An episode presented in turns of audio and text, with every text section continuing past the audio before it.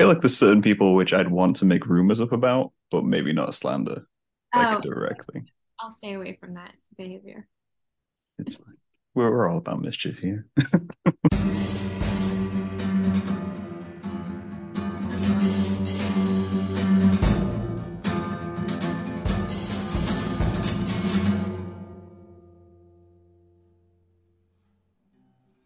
Welcome to the show.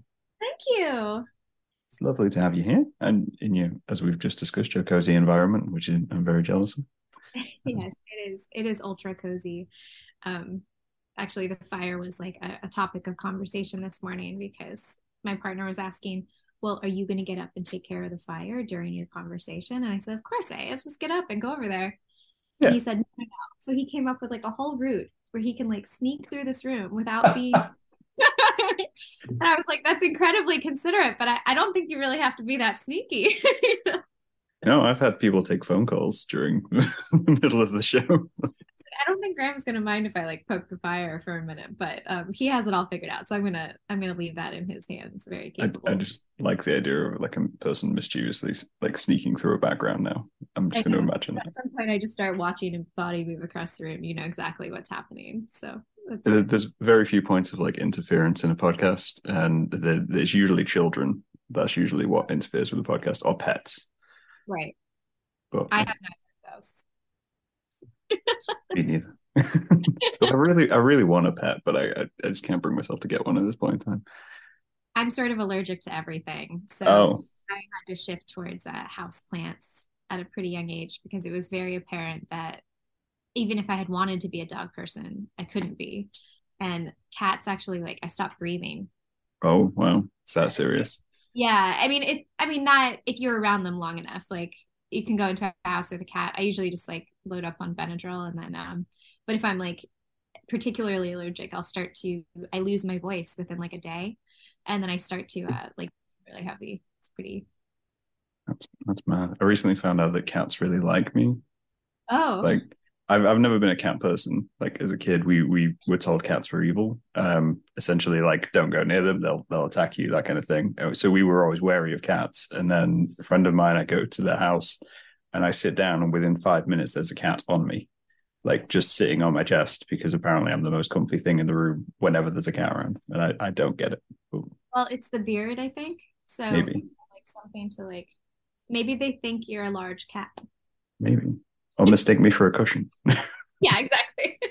So he's got a very minimal face. Um, we, we could just say that. Anyway, we should probably do introductions and start off with the easiest question of the day, which is who are you? um I'm Tanya. Con- do I do last names? Tanya You Conway. Um, I'm an artist in New York, um, and I I have met Graham exactly one time, um, which was at a small market I was doing in um, uh, in New York. Actually, to be specific, it was a elementary school cafeteria that was Is that what that is? Yeah, I didn't even notice that. Yeah, well, it probably, I don't know, I don't know the difference between like UK and US, like elementary school kind of. I don't even, you guys don't even call it elementary school, do you? Maybe. We we we I mean we we kind of do. We have like infant school and junior school, and they're basically elementary. Okay. So that was like a very typical US elementary school cafeteria. I, I'm just I'm I'm kind of I'm a little blank mind blown because I didn't even notice that that whole thing was a school. I just saw the like the fencing and just assumed it was like a car park. Like That's like a full school and um and to explain a little bit for people who have no idea what we're talking about, um there's a a thing called Grand Bazaar on the Upper West Side of New York. Um I think it's been running for over 30 years, or I should probably know the exact number, but it's like half um flea market, half market. You have people selling everything from like a teacup that they pulled out of their purse. and then you have people who are coming and selling art and um, like really truly one of a kind unique dishes and um, well not dishes like pottery is what I mean. Um, so it goes it goes everywhere from like you can buy something for a thousand dollars and you can buy something for 50 cents um, it's a very strange mix and kind of fun and serendipitous at the same time um, and it's uh that particular one is run by a nonprofit that all the proceeds go to four local schools which is the school connection mm, so like all of the rental fees from the people who show there go to support uh, programs in the schools, which is how, how long you been doing that? Then? I, you know, I had kind of done like a couple of dates last year sometime. Um, I kept running into like the weather issue of an outside market. Yeah. And, um, due to COVID, they hadn't reopened the inside. out is a school cafeteria, and so I had like booked some dates, and I kept having to cancel. Um, all of my work is on paper. Mm-hmm. Everything I do is generally speaking just black ink on paper and the reproductions I've started to do are also paper. And so I was running into an issue. I had to cancel a few rain dates. And then I had to cancel a few hot days because one day I was there and everything started to curl. It was oh. hot out and you're in direct sun, even if you're under a tent you were getting so much direct light and at such an extreme angle for whatever reason that the paper just started to like bend like crazy and um some of the pieces that I had like inside like I use like a compostable cellophane sleeve for some of my work and there was uh, precipitation inside the cellophane sleeve because there was such a temperature difference just between the heat and a little bit of air inside the sleeve that it was like sweating on the inside. I was like, I I felt like really? I could for a while. Um, but yeah. what I I was doing um I had like committed and I did like every Sunday for I think it was three months. That's a long, long time. Yeah. Yeah, it was it was a lot of work. Um it's one of the so I would get up every morning load my entire booth setup into a cab, come over to Manhattan at around 7:30 and set up. You work the market and then you break mm-hmm. down entirely, get back in a cab and all the way back home. I feel like that's the hidden like the hidden part of the art world is the amount of extra effort you put in getting stuff to a place just to sell it. Like people like, oh, you you know, you spent weeks on a painting or you spent, you know, hours making this illustration.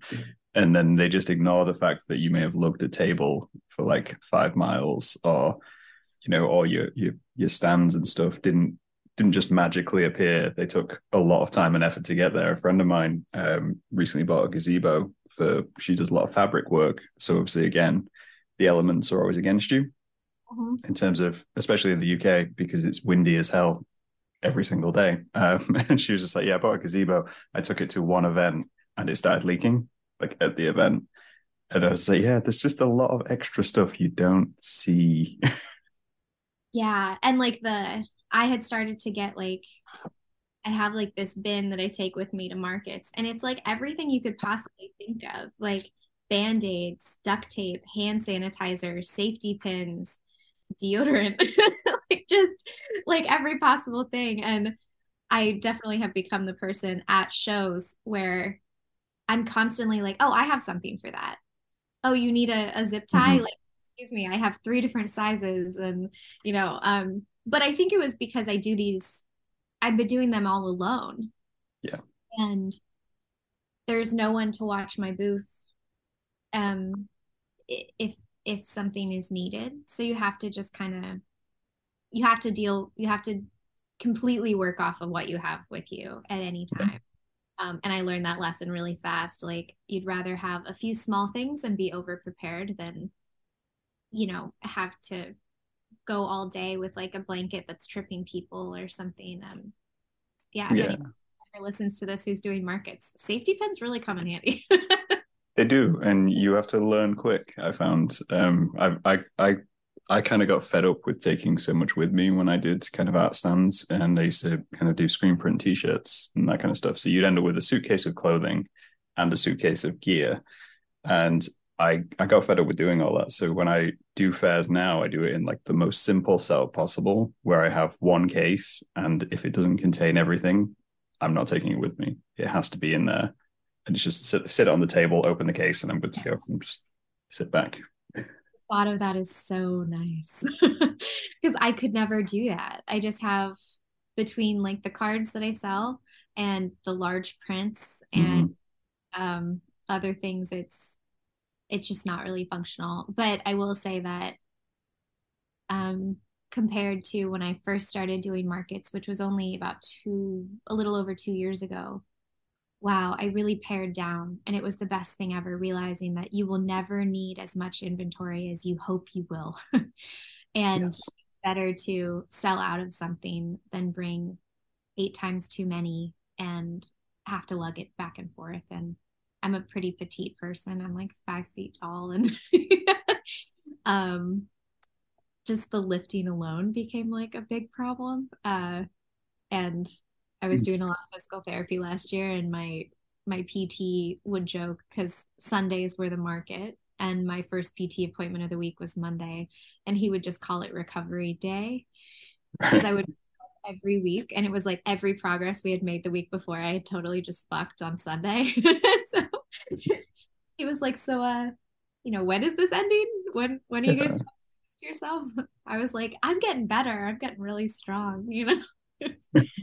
Who needs weights when you have cases and canvases and everything else you need to carry in the world? I think that's what kind of I appreciate about when obviously I, I ran into you. I think it was like the first time I attended Grand Bazaar um, was go just wandering around since I moved here, trying to find little bits to make you know space seem homely in some way, shape, or form. And I saw your work, and I loved your work kind of instantly because it reminded me of um, an illustrator from the well from the UK. He's been long dead now.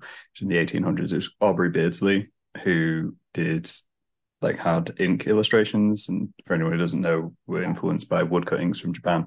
So it reminded me of that kind of stuff, which I really loved. But then researching you more, found that despite your stuff being very graphic, you have quite a DIY eco ethic to everything that you're producing, which I found quite unusual because when I meet graphic designers, it tends to be very modern, very tech, very, you know, move everything forward in a modern way rather than kind of take things on themselves. Yeah. And I was wondering whether you started with that kind of idea or you've always been this. Um, well, I think it really comes back to the fact that I don't I am not, and I definitely have never considered myself a graphic designer. Um, I have no formal training whatsoever. Right. So I, um, I, I don't, I wouldn't even know what direction to go in when it comes to doing this any other way. Um, my art practice has always been just pen on paper in the most painfully rudimentary at times process. Um, and I only sold originals for, I, I mean, 10, 15 years, something like that. And um, it wasn't until it was it was actually maybe about a year before maybe 2019 that mm-hmm. i um, started really seriously talking about starting a reproduction business um, and the only way to go about that for me was to find a way to make it so that I could like I don't know how to phrase um morally deal with the fact that I was making stuff. Yeah, I get that.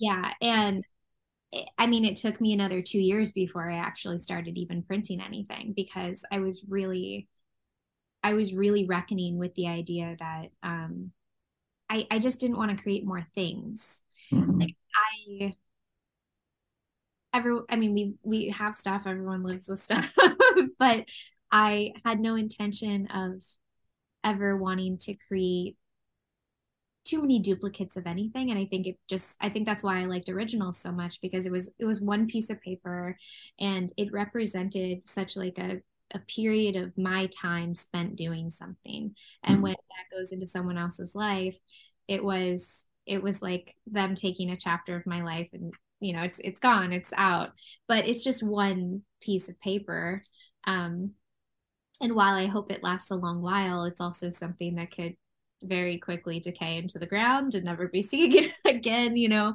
Um, and so when it came to reproductions, there was, I, even though it was just more paper, mm-hmm. I, it took like two years of deep conversation with my partner, with doing research on um, types of paper that I could be using. It just, I got really in depth with it because I just, I couldn't handle the idea that I was just creating more stuff that was going to end up in a landfill. Um, it makes yeah. me like super to think about actually. yeah, I, I, I mean, I, I, your question. Um, uh, I hope that in a roundabout way at all. Yeah. Um, but yeah, so that's been kind of my general approach approach from the start. I mean, I started doing some like mugs last year, and even that was um, honestly like a little bit of a tough pill to swallow. And I only started doing them because literally a friend was closing her business and she just had a lot of mugs and she didn't want them to end up in a landfill either. And she was like, Do you want to do these? Do you want to just like make something out of these? And I was like, Sure. Because they already exist and they're here in front of me and we're not sure what to do with 120 mugs.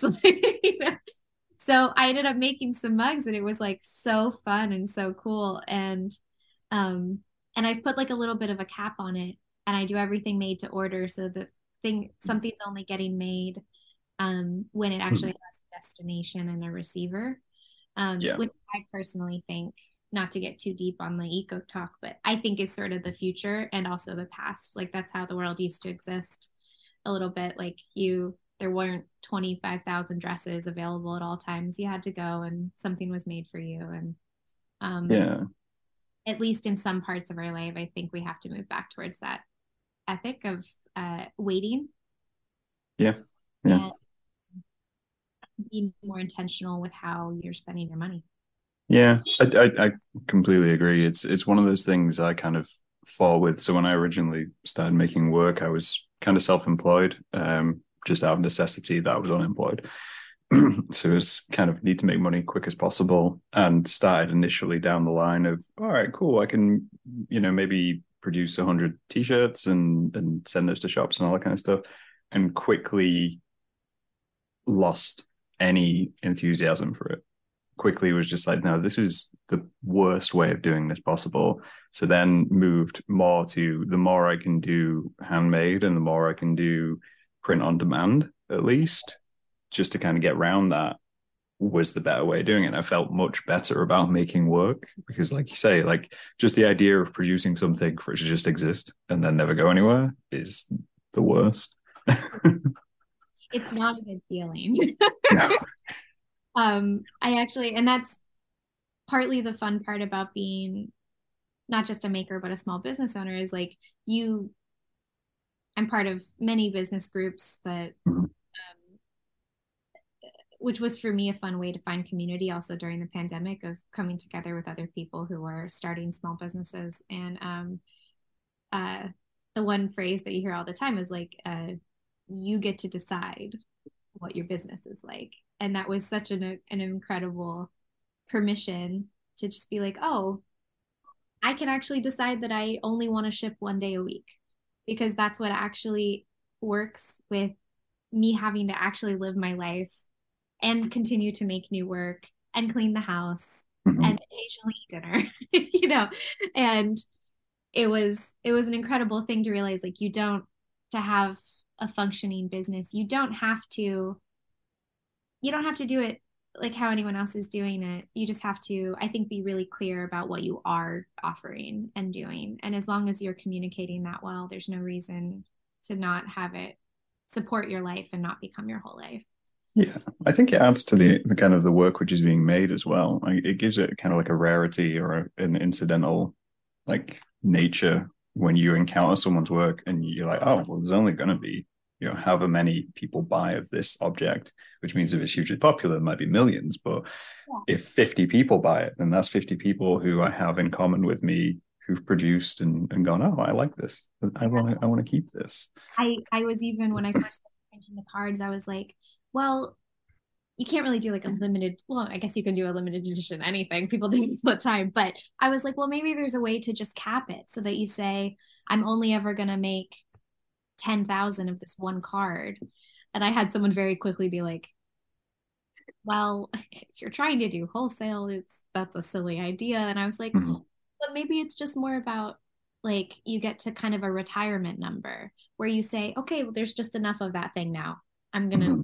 make something else. and I still kind of toy around with that idea, but my my business is so new that um I'm definitely gonna have to revisit it. But it, it's like a thought I always have of like maybe you just reach a point where you just say, okay, well that was enough of that one, even if it's wildly popular, even if it's selling yeah. well, you can just say, you know, there's opportunity always for something else. Yeah, I, I think it forces you to move on a little bit as well.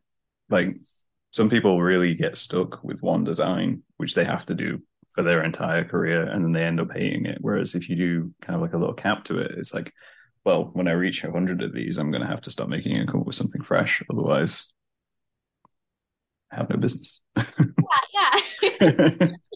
it's a good point. yeah. Um, and I, I think as an artist, it lets you tap in more to the idea that what I'm doing is I'm playing here. Mm-hmm. Like I'm, I'm creating because I love creating, and I'm not just creating because I strictly need to sell something in a certain quantity.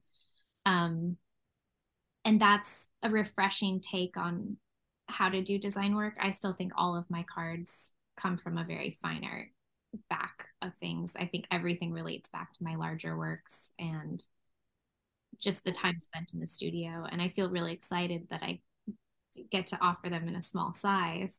Um, but that was entirely new for me. I had I had really never worked that small before, mm-hmm. um, which is why it's made me so. I mean, like incredibly just stupid grateful that people like them and that people like you come along and um and really connect with the work and it's really cool yeah i mean this kind of brings us around nicely to what we we kind of discussed about talking about today, oh, which yeah. is, I mean, that's that's the whole nature of this this show. Is you end up chatting about everything. Is is is these kind of chance encounters? Is, is obviously an artist and someone who's out selling work. You've got to have like hundreds and thousands of chance encounters within kind of like a space of a day. Yeah, certainly. Although sometimes not as many as you'd think. I mean, that's the wild thing about being there out at market sometimes. I mean, sometimes only one person talks to you mm-hmm. like in an eight hour period and it's like a lot of pressure on that one person because you're way too excited for them to talk to you um but yeah so i think i was trying you know i was really trying to like rack my brain about a topic. And i think what i said was was it casual connections? Mm-hmm. um and it's funny because this is a topic that has come up um in a lot of conversations recently. And it you're totally right. It's exactly why I, we're even having this conversation. Um and I'm, I'm i was even trying to remember exactly because we chatted so briefly um but you had mentioned you had just moved over. I think i offered you a desk. You did. You we kind of we spoke briefly and then me having you you were kind of like the first person i'd spoken to in maybe like four days outside of my work because obviously work's work but in terms of like a random person in new york who i was chatting to and obviously i bought a card and then we were chatting and i mentioned that i make work and then you were like oh i have a desk you can have and my brain just went what? like, I'm being offered this desk. You're like, yeah, it's like a it's like a glass drawing desk. And instantly my brain went, well, that's very nice, but I also tend to drill into most desks I have. So I'm gonna have to politely decline here. um so that is actually it's a perfect example of the topic for today, which is casual connections. Um, and I, I love that you pointed out that you four days is a long time to go only talking to work colleagues. So, and you just moved from the UK. So when you when you still like started going out like out and about in New York, do you do you feel like do you get anxiety about that or do you feel excited to kind of just have moments with people or um I think I mean I'm mildly broken as a person. Um, but so I don't react sometimes the way people are meant to react in these situations. Like I feel like moving moving to the sea, some of it is kind of lost on my personality because I'm not excitable, like outwardly excitable. So like being in New York, my brain isn't like, oh my god, I'm in New York and this is amazing and all that kind of thing. Um, it just kind of settles down. So when I, I'm looking at new people, I don't get high anxiety about it because I'm very much aware that they have no idea who I am. Like and that's i think that's the beauty of a big city is that you end up with a like a complete confident freedom because there is so many people around that you can just wander around and be like it doesn't really matter what i do like if i trip or i drop my coffee or you know spill something on myself it doesn't matter because 10 you know 10 minutes down the line they're going to be thinking about whatever they're thinking about um, so there's a freedom with it, I guess. Whereas coming from the UK, whereas I'm I'm in a quite small city, the chances of meeting the same person twice in one day are very high. Oh, really? Okay. Yeah. Um, and or seeing them the next week and be like, oh, that was that guy I saw from over there. And then you you know, you you always get that little bit of edge of anxiety of like, oh, well, if I make a fool of myself now, I'm a fool forever. the um the the big city thing is like it's the anonymity mm-hmm. of living in that kind of place. Um, I think it's the same when you travel. You know, it's just knowing that you don't have an identity there. And, but I, I will say that I have found, I came from a, I'm from a fairly small town in Northern California. Right. Um, where I know a lot of people and um, a good amount of people know me. Just I grew up like right like just a few blocks from like the downtown part of the city. And all my first jobs were in shops right down there and restaurants. And so i got to know quite a lot of folks. Um, but i will find that one of my great reliefs as an adult is realizing that like even if you do something stupid the truth of it is that most people are always thinking about themselves. Yes. And you're gonna hyperfixate but the no matter what it was you did, they're probably already moved on with their lives. Um, so that's, you know, yeah. you, you can't mess it up too much. Um, no. The casual connections thing is, uh, I, I think I've decided that those kind of just momentary interactions with people are, uh, is something that I'm not sure I could live without. Um, and the pandemic put such a not to get too COVIDy about the conversation, but mm-hmm. it it definitely put a highlight for me in realizing how much I depend and thrive on very small interactions with people I don't know. Um, and it was, you know, the one thing the pandemic did, especially with the lockdowns and everything, is that it nothing was casual anymore. There was no popping over to someone's house. There was no uh, spontaneous anything really. I mean, everything became incredibly calculated um, because it had to and it needed to. But it was um, we think of all the ways it was isolating in like big ways, but I think it was actually these very small things that you don't think about as you go through your day, like the laugh you have with the person, the barista at the coffee stand, and um, that I've become not fixated on, but I've realized um, are far more important to just kind of how I want to walk through the world mm-hmm. than I've ever realized.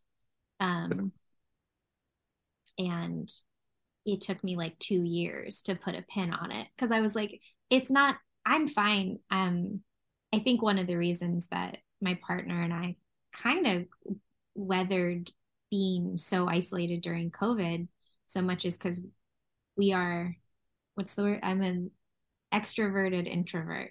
So right. I'm completely fine with a couple years of me just like hunkering down. um, but so it wasn't the big interactions I missed. It was the, the all the small ones. Yeah. And, I definitely agree. Like it's I, I mean it was one of the kind of I w- I wouldn't say that the small ones were the reasons for kind of like the creation of the podcast and the format that it is. It was it this was originally started out of just conversations I was having with friends, and realizing that the the breadth of those conversations was more important than the topic, which we were kind of focusing on, and trying to push that into kind of like a more random encounter with people like yourself or people which I, I just look up online and go i you know i, I want to speak to them even if it's just for an hour. I want to find out about them for an hour. And understanding that each one of them has an impact on how you go about your day and the work which you create. And i always think back to like you were saying with um, kind of baristas and people you run into every single day. When you think back through like a week or two weeks in your life and the amount of random people you saw in convenience stores or you know spoke to in a shop or even just stood next to in like a queue at a checkout and you're not registering at the time but you are registering at the time kind of subconsciously like you'll see something like you know like a coat you saw on someone's back and you're like oh I like that coat, but your brain just didn't pick up on it. And then later on, you'll find yourself searching for that kind of thing. and it's it's those kind of things. And I always think back to kind of like childhood. Of, we've had millions of these interactions within our lives, especially within our formative years. And we just never pick up on it until we, you know, maybe go back home or go visit someone, and you see someone, you're like, oh wait, that's why I like that thing because I saw that every single day and I didn't even think about it. But that's why I like that thing. Yeah. And yeah.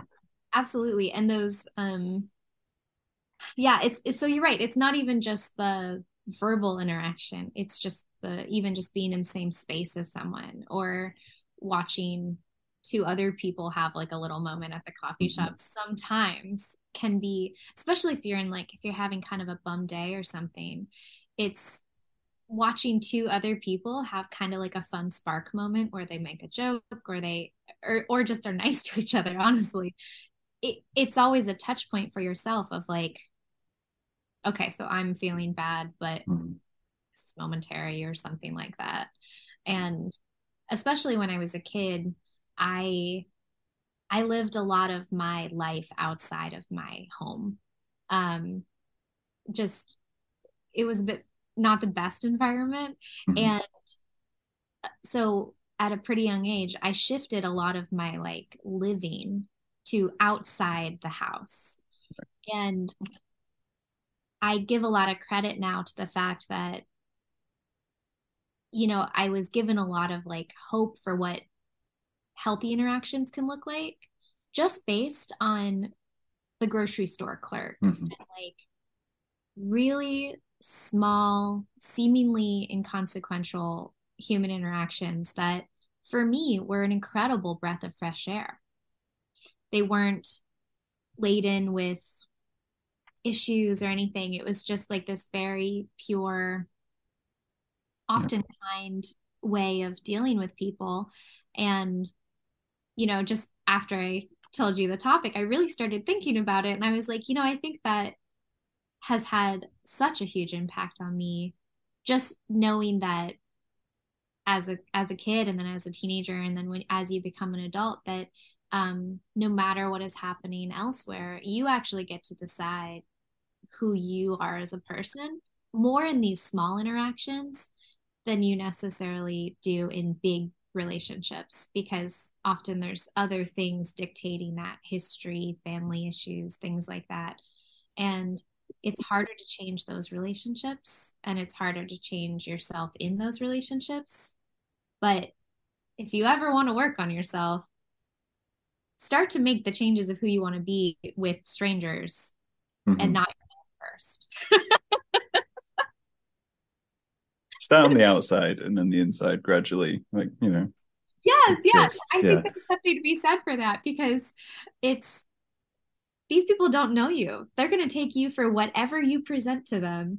And so if you're like, you know, it even gives you a break if you're very, very depressed and you just decide, I need an hour where I'm just, I'm just going to go do something. I'm going to go be something else for an hour. It doesn't make you not depressed, but it does give you this little like window of interaction that's pretty cool. Yeah. Um, I kind of like thinking about that. I, I like the idea. I it's it's it, it plays into a phrase which I I I, I kind of hate this phrase of the, the, like the fake it till you make it phrase. Oh, yeah, I love that though. Like it, it just that, but the way all I can think of in my head is just like it's like you just get to go put on like a very small play, just with a stranger. You're like, all right, for this next twenty minute conversation, I'm going to be great or I'm going to be terrible. I might put I might put on like an accent. I could wear this hat. I never wear this hat, but they won't know that. They'll think I wear this hat every day. and just like how much can you trick the person that you're encountering? Because I, I, mean, this is something being in New York I've thought of many times. Like I have quite a wide class as like a, a thin UK accent. Okay. It's not like the the most London accent. It's not the most Northern accent. It's quite thin. So it's like if I just put on like a fake bad American accent, they wouldn't know. They just assume that I'm from random parts of the. Yeah. like, well, and and you can do that.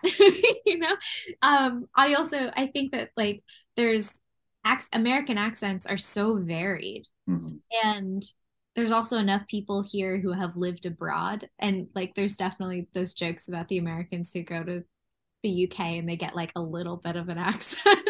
Yeah. they come back and they never lose the little bit of the accent you know it's like the i'm trying to think of an example but i just you know um but it's it's totally true you can you can give yourself that permission to kind of i mean not that i'm saying you should go out and change everything about who you are when you're interacting with strangers but i do think it's a great opportunity to test out new parts of who maybe you want to be as a person or you know wear a different style, wear the hat that everyone in your life says looks stupid, but that you love. Mm-hmm. you might find someone else who likes it, you know. Definitely. Um, I think I, I I did a one of my solo podcasts ages ago. Um, was talking about um, how many footnotes your your story is part of for someone else's bigger story. Like they tell you a story, they were going about their day, you know, something happened, they were off you know, there might have been a day or whatnot, but you're in that story and you have no idea that you're being repeated to somebody else down the line of like, oh yeah, I went in and there was this guy. And I'm like, I often wonder how many people are talking about us that we just don't know about and they don't know who we are because we were we were just a side character at the time. And I think that I've been playing a fun game in my head of whenever I walk around the city of how many photographs am I in the background of? Because everybody's taking photographs all the time, especially yeah. Of really inane stuff too, like a, a street sign or a stop sign. I just stuff that I'm like, I'm sure that this is what I look like in Italy. They're like, it's the side of a building. What what are you taking a picture of? You know, like, but New York you see it a lot, and I'm always so curious, and um, that's really funny. So, have you started a tally? Like, have, you, do you have a rough estimate of how many pictures you've been in? Because that's that's pretty funny. It's kind of like a mental tally at the moment, but I had an idea to do kind of like a mini project around it. Yeah because I liked this idea. I think I got the idea when I was in, I was in Central Park and someone was filming what I can only assume was like a TikTok video or something because they had one of those like ring lights on their phone and they'd set it up and they're doing a dance and, and all that kind of stuff. Oh, they were production. Like, yeah, they were doing like a whole thing, and I was like, I'm just gonna keep going because I don't care what's going on. Um, and I was like, walk through the background. I was like, oh, does that mean I'm on TikTok now? Because I've, I've like I'm in the background of their video. Yeah. No one knows who that is. And I was like, that'd be interesting. And it'd be interesting to try and find myself, kind of like a Where's Wally. Oh, just yeah. going onto Instagram and clicking like New York pictures from today in the area you were in and being yeah. like, can I find myself multiple times? Actually, I that's exactly where my head went. I was like, I bet facial recognition is gonna get good enough, or maybe it already is. I don't know much about this stuff, but you could do like a search for your face and body and do like a whole project just based on the random corners that you've ended up in. Yeah. And it's, it's that kind of thing of obviously you yours as well, try, just trying to find out what their perspective of that situation was. Because obviously from my it's like with the, the, person who's doing like the dance, I was just like, from my perspective, I'm seeing this. I don't know what you're doing, why you're doing it, how famous you are, how you know insignificant this is in your day. If this is just for your friends, maybe. Yeah. And it could have been completely none of those. And the curiosity in me is like, I just, I, I kind of want to know more. Like, it's a little bit also like, um, it's definitely like Where's Waldo, but it's also like, um, like a little bit like Bigfoot. yes. like the the creature in the background, which maybe I'm only saying because you're incredibly tall.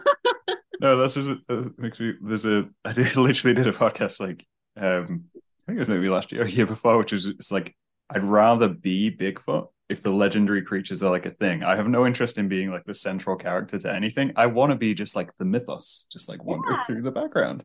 Absolutely. Yeah. I mean, it's it's definitely probably a more interesting experience anyway. Like I I don't know if you'd ever I I'm not particularly interested in being the lead in a lot of things. And mm-hmm. I think it's because being the side character, whatever that I mean, you're always gonna be the lead of your own life, hopefully. But uh if you give yourself the freedom to think of yourself more as just like somebody that pops in, you you get to live your life with a lot of abundance because you're like, oh well, you know no one's really paying attention to me. I get to i get to experiment. I get to play. I get to i get to do a lot of cool stuff. And then every once in a while I just like pop up and whisk away. It's like being the um it's like if you if you're in a sitcom and you're the neighbor who just like pops over they get the biggest round of applause absolutely. Every single time. go home and not be bothered. Yep just so nice generally speaking. Is this this is the life advice we're giving to everybody is don't get involved in your own life. Just move in for one liners give advice you know get the biggest applause and then leave. Well but you know what? I mean it, it it does actually kind of connect back to our topic a little bit which is that um there's just as much impact from from these brief things than there yeah. is from big storylines um and it's i mean that's exactly right you know you don't ha- it doesn't have to be i guess it's the difference between needing to write a novel and being okay to write a short story that can have just mm-hmm. as much punch to it um and not every relationship needs to be a novel most a, lot of them you know can just be brief and uh genuine you know um and I love that. And it's something I love about New York. Um, and my partner and I have been uh, really struggling with whether we stay in the city for a long time. We've been, you know, just like I think a lot of people in New York, we've been through three and a half, four years of just the back and forth of do we stay, do we go, do we stay, do we go? And this topic has come up a lot for me in talking about moving to more rural areas or smaller areas because I have realized how much I enjoy and rely on the ability to just go for a walk and feel momentarily seen by mm-hmm. someone and witnessing somebody else. Um, just having that genuine interaction. And because sometimes you really need it, especially, I mean, do you work from home now? I, I kind of like do a mix at the minute. So it's, it's, it's always been a thing, but I did, I mean, like like during pandemic i did two years living alone working from home so it, i oh. completely agree my my advice for anyone during pandemic was always just go for a walk take 20 minutes like that's all you need is just get out of your house go out your four walls and just go round the block and even if you like say like you just see someone on your walk that can be enough yeah i mean it's uh make eye contact, do the nod, you know, do something, anything really. it's um I just I wish I had a more eloquent way to say it. It just seems increasingly important. And when you're younger, especially, I feel like um you get so much interaction because of school. Mm-hmm. And and then a little bit like in college or university or whatever, it um it starts to separate just a little bit because people start they're maybe really focusing on their studies or they have a part-time job or it's you know and then but when you really start to move into like adulthood and into your 30s especially as many people are married and many people have children the number of interactions you have with the people you actually want to be hanging out with becomes fewer and fewer and fewer and i've been feeling lately that becoming an adult whatever that might mean is really just um, becoming more and more isolated physically from the people that you want to be hanging out with I still have just as many close friends who are like family. I've been really lucky with my friendships. I also like they're as uh, important to me as my romantic relationship. Um, but we all live really far apart now. Yeah. so what used to be very casual relationships, call somebody up on a Tuesday, go to a bar, whatever. Now it takes three weeks to be able to text, to plan, to get on a FaceTime, based around work schedules and this and that and it's in these moments that i realize even more how much these casual interactions with strangers become important mm-hmm. because i don't feel unsatisfied in my friendships but i do feel lonely in them sometimes because they're not around just like mm-hmm. i'm not around them and it's i can see why people reach yeah. the end of their lives and they are very isolated because all of the things about becoming an adult are a process of distance, I guess, yeah. for lack of a better term. And it's um it's strange, you know? I think I had when you're younger, I didn't have a full appreciation for even as someone who does not have children. Mm-hmm. I always thought it was the kids. Right I thought it was the kids that made my parents not have time with their friends. I thought it was us. And it turns out it's not. No. It's just adult life. It's having to take care of your home and having to cook dinner so you're not spending a bajillion dollars on takeout and um and work. Yeah. And and work that you love. I'm I'm stupid fortunate that I I get to do art like as my job and yeah. as my as my like love but it's uh it gets more and more isolating and it's these and it it doesn't it's now i'm just rambling but it um no I, I think I I mean, if I, I can, I'll bring it to a point. I think. I think you're right. I think it's very much you.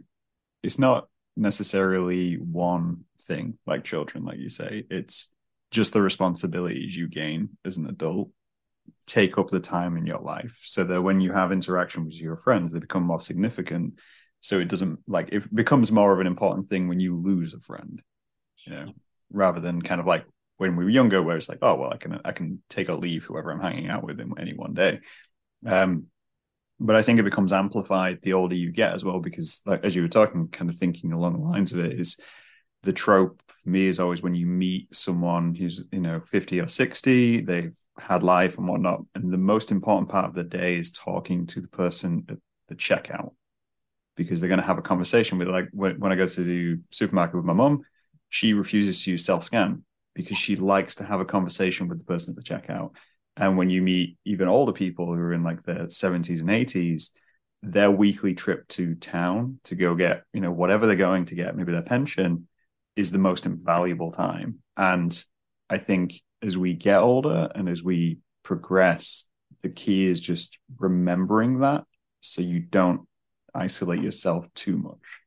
Absolutely. It's I those are such good examples. Um and it it really is like it's sort of like the if those those old friendships of your lives, the ones those people that know you so well and they're like family to you, you know, those are like those are the the real stuff of life, right? But you can't all live in a commune. Well, maybe you can, um, you like together all the time doing your life. Um, and so you need all of the other little ones to keep you sustained. And it's exactly right. It's it, in in some ways it's just as important as the big friendship.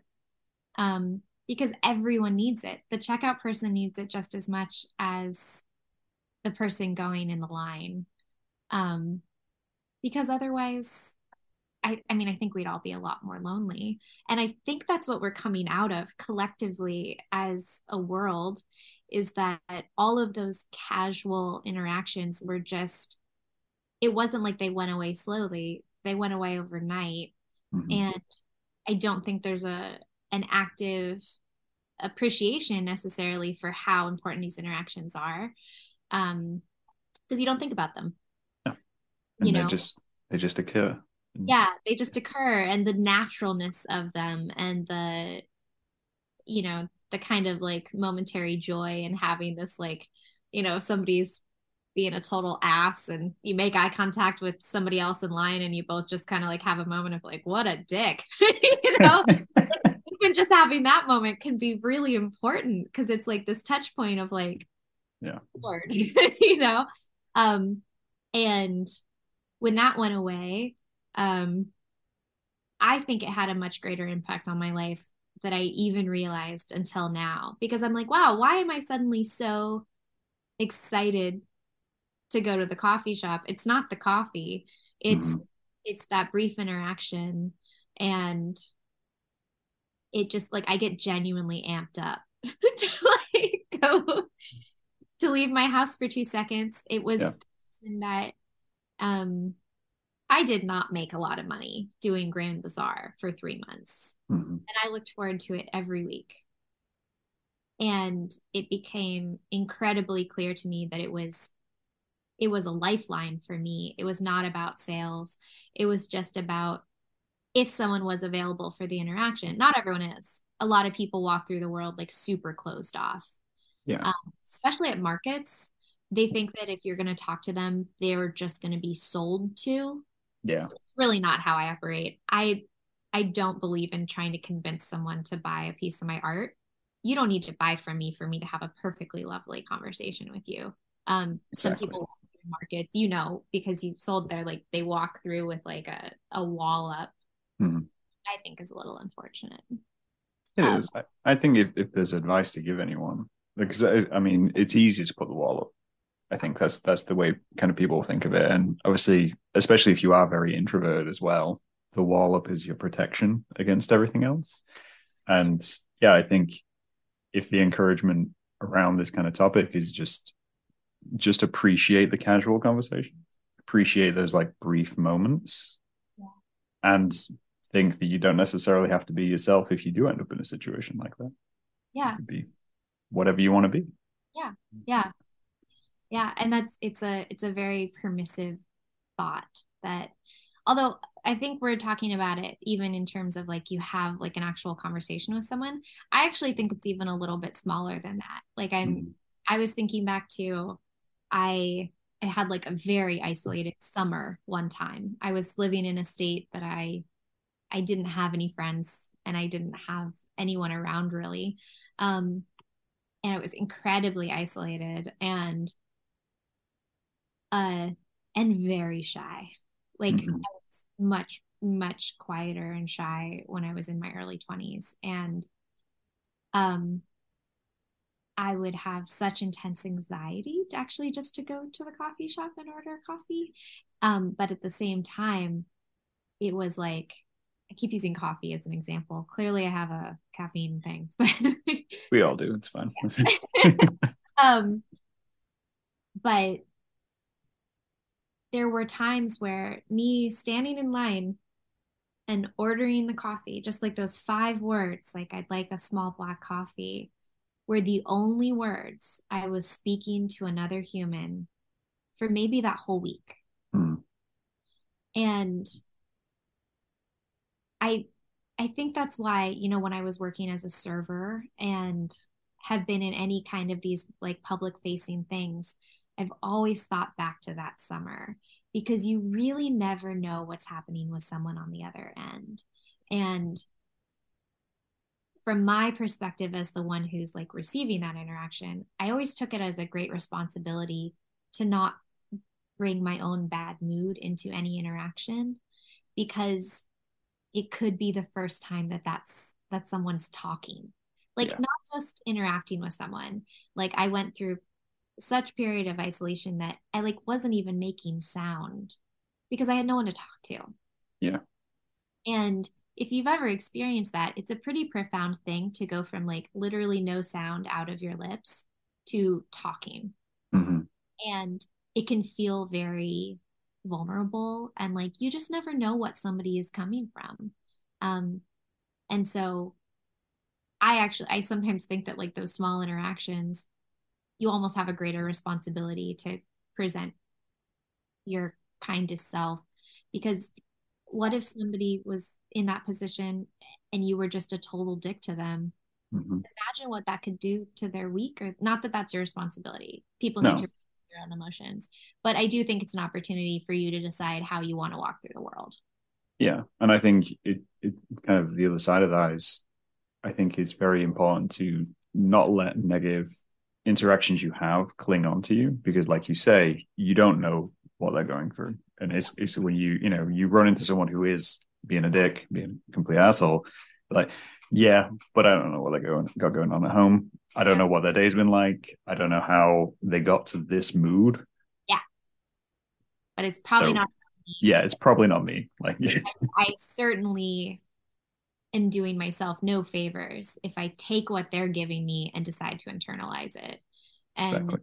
that's where that balance between having like the protective wall up, um, you have to you have to just kind of get to know yourself really and you're like there's a difference between protection and just a complete shutdown you know yes that's definitely. actually a really good point and i love that because um, emotional regulation is not easy and no. if somebody is having a particularly tough time in life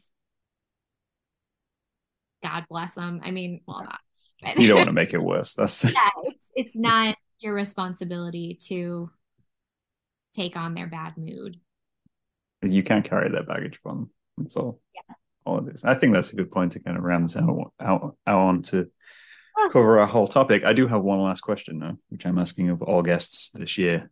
Is as someone who's obviously involved with the world, having these conversations and whatnot, who should I invite on the show next? Oh gosh, okay. Um, and I, I will try to reach out regardless of how big or small they are. do I have to answer in real time? Yeah.